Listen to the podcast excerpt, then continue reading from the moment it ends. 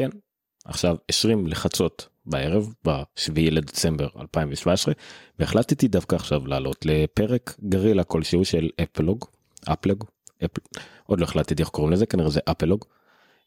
אז מזמן לא דיברנו התראינו הקשבנו האזנו דיברנו וכולי. אה, היו הרבה לינקים לאחרונה אה, בבלק פריידי הרבה המלצות שלי וכן לא היה פרק בזמן האמת היא הערב היינו אמורים לעלות עם פרק כנראה של הנונקאסט אולי קצת אפלוג כזה פרק משולב יחד עם ניר אבל זה לא יצא מכל מיני סיבות. אבל כיוון שכל הערכה שלי פה כבר הייתה מוכנה עם מיקרופון מיקסר מצלמה וכדומה אמרתי בואו נעלה לפרק.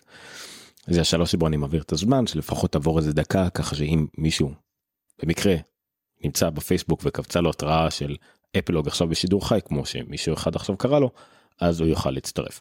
אז כאמור זה פלג אפלוג 003 נקרא לזה עם כמה לינקים מעניינים מהימים האחרונים אני די דילגתי על כל הבלגן של uh, כל הפרצות לאפל וכדומה כנראה שנעשה על זה פרק בנפרד עם ניר קצת יותר לעומק על uh, פרצת הרות והבאגים בספרינג בורד ועוד כל מיני דברים שקרו לאחרונה לאפל ולאיפה אפל הולכת עם כל התקלות תוכנה האלה. Uh, אז אני אתמקד בסתם דברים מגניבים שהיו בשבוע שבועיים האחרונים שלא קשורים לאיזה שהם חדשות. מרעישות או מפחידות על אה, פרצה כזו או אחרת. נעבור למשך המשני. אז החדשה הכי משמחת מהימים האחרונים היא שאמזון פריים וידאו מגיעה לאפל TV במעל 100 מדינות בעולם כולל ישראל. אמזון פריים וידאו זה השירות וידאו של אמזון. מקביל אולי לנטפליקס נקרא לזה ככה. עד עכשיו היה זמין רק בארצות הברית אה, לפני כמה חודשים אה, התפרס לשאר העולם עם המון הגבלות על תכנים כמובן רוב התכנים שיש בארצות הברית לא זמינים בישראל וכמעט באף מדינה אחרת בגלל כל מיני עניינים של הגבלות. כן אה, זמינים לנו כמובן תכני מקור של אמזון כמו Grand Tour שעולה ביום שישי אז זה לא צירוף מקרים בכלל שהאפליקציה עכשיו זמינה על Apple TV אבל יש לנו גם את The Tick את Goliath את שכחתי את השם של הסדרה שזכתה כבר בכמה פרסי אמי, אה, The Man in the High Castle. אה, הרבה תכני מקור לא רעים בכלל נכון זה לא נטפליקס ישראל שיש בהם לא מעט תכנים אבל זה עדיין מכובד בלי תרגום בעברית אבל זמין ב Apple TV ועוד יתרון משמעותי שיש ל Amazon Video שיש להם תכני 4K נכון לא המון כרגע בעיקר תכני המקור שלהם אבל לא לשכח שהם גם מפיקים שרתים מועמדים לאוסקר זוכר אוסקר וכדומה אבל הרבה סדרות וגם סרטים ואם יגיעו לנו משאר העולם גם כל מיני תכנים הם יכול להיות שהם יהיו ב-4K HDR אה, יתרון מאוד גדול למי שיש לו אפל TV 4K. אז אמזון פריים וידאו אני אישית תמיד אה, אהבתי פחות או יותר את מה שיש להם גם בגלל שאני אה, באמריקאי יש לי תכנים אמריקאים זה כן קצת יותר קל בשבילי עכשיו יש לי כל מיני בלאגנים עם VPN עם DNSים אבל עדיין זה שירות ששווה לבדוק אותו מקבלים חודש ראשון חינם ויש שלושה חודשים. אה, ב-3 דולר ואז 6 דולר זה זול מאוד יחסית לנטפליקס בגלל שמודעים לעניין אבל עדיין זה עוד מאוד אה, יכול לעניין אנשים מסוימים במיוחד כאלה שלא צריכים תרגום יהיה לינק מתחת לפרק הזה בסוף בעמוד של אפלוג יהיה לינק לקבל את החודש חינם וכדומה וגם כמובן זה ייתן איזה אחוז או שתיים לאפלוג ולרפי אה, לכיס המאוד מאוד דל ומינוס שלנו. זה אמזון וידאו.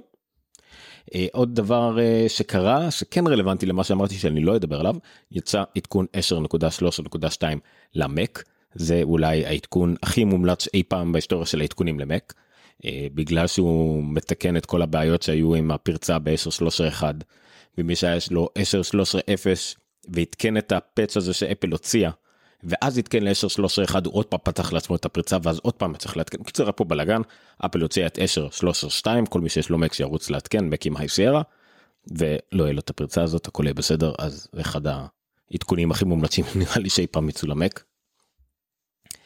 אה, אפל בפורטל המפתחים שלהם אה, הוציאו אחוזים אחוזי השימוש לפי מערכות הפעלה אה, של ה-iOSים שלהם אה, משהו שהם עושים די ציבורי והכל וכולם כמובן עטים לשים על זה כל מיני ידיעות חדשותיות.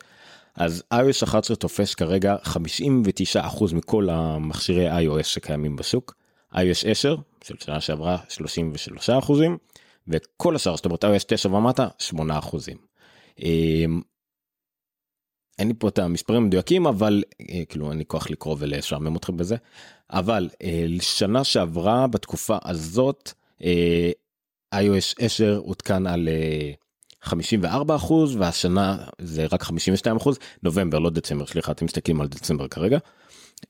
זה כמובן מיד אמרו יש פחות אימוץ של המערכת הפעלה חדשה בגלל כל הבאגים וכדומה. זה כמובן לא נכון. לפני שנה היה רק iOS 7 השנה יש הרבה אה, סליחה היה אייפון 7 השנה יש את האייפון 8 שמכירות שלו היו דלות יחסית עד שיגיע אייפון 10 שהמכירות שלו כנראה בשמיים אבל זה יצא רק לקראת סוף נובמבר.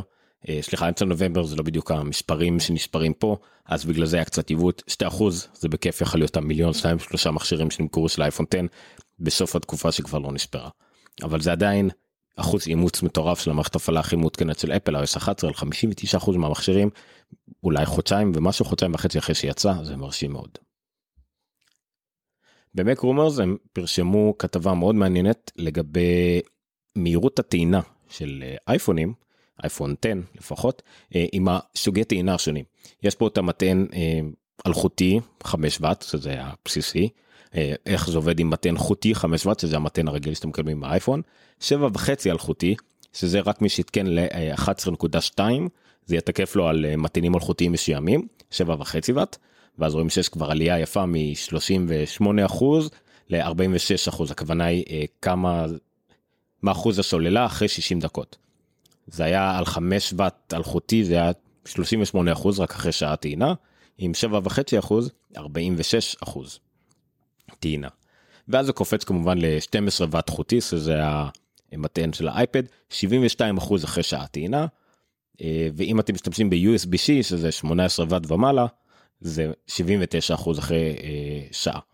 אני מעדיף להסתכל על המדד של חצי שעה ואז זה הולך לפי השדר 20 אחוז למטען רגיל אה, אלחוטי 21 אחוז למטען רגיל 27 אחוז אחרי חצי שעה לשבע וחצי ואט אלחוטי זה לא רע אחרי חצי שעה טעינה 27 אחוז משהו כמו אחוז לדקה בערך אה, לעומת המטען הביתי הרגיל הכי מהיר שרוב האנשים יש זה 39 אחוז אחרי חצי שעה.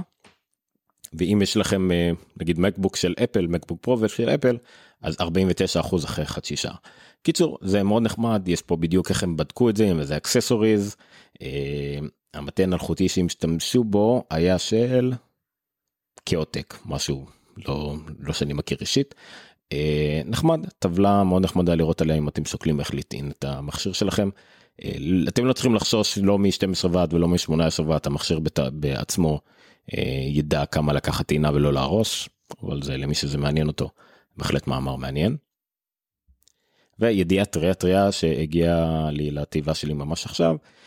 פליקר פליקר זה עדיין אתר אחסון התמונות הכי גדול בעולם למרות שהוא ירד מקרנו ויאהו קנו אותם וכבר לא כל כך משתמשים וכולם באינסטגרם וכדומה עדיין פליקר זה מקום שהרבה צלמים חובבים מעלים לשם את התמונות שלהם יוצרים אלבומים משהו מאוד מאוד גרנדיוזי בכמויות מספרים שלו. אז הם פרסמו השנה את המצלמות הכי פופולריות שלהם עושים את זה כל שנה ו-54% מ-100 מכשיר מצלמות הכי פופולריות שלהם היו מכשירי אייפון כלשהם. אה, הנה יש פה מדד יפה. 54% היו מכשירים של אפל 23% של קנון 18% של ניקון. עכשיו קנון וניקון ביחד הם באמת הענקי הצילום עם כל הכבוד לסוני ואולימפוס וכדומה ופוג'י.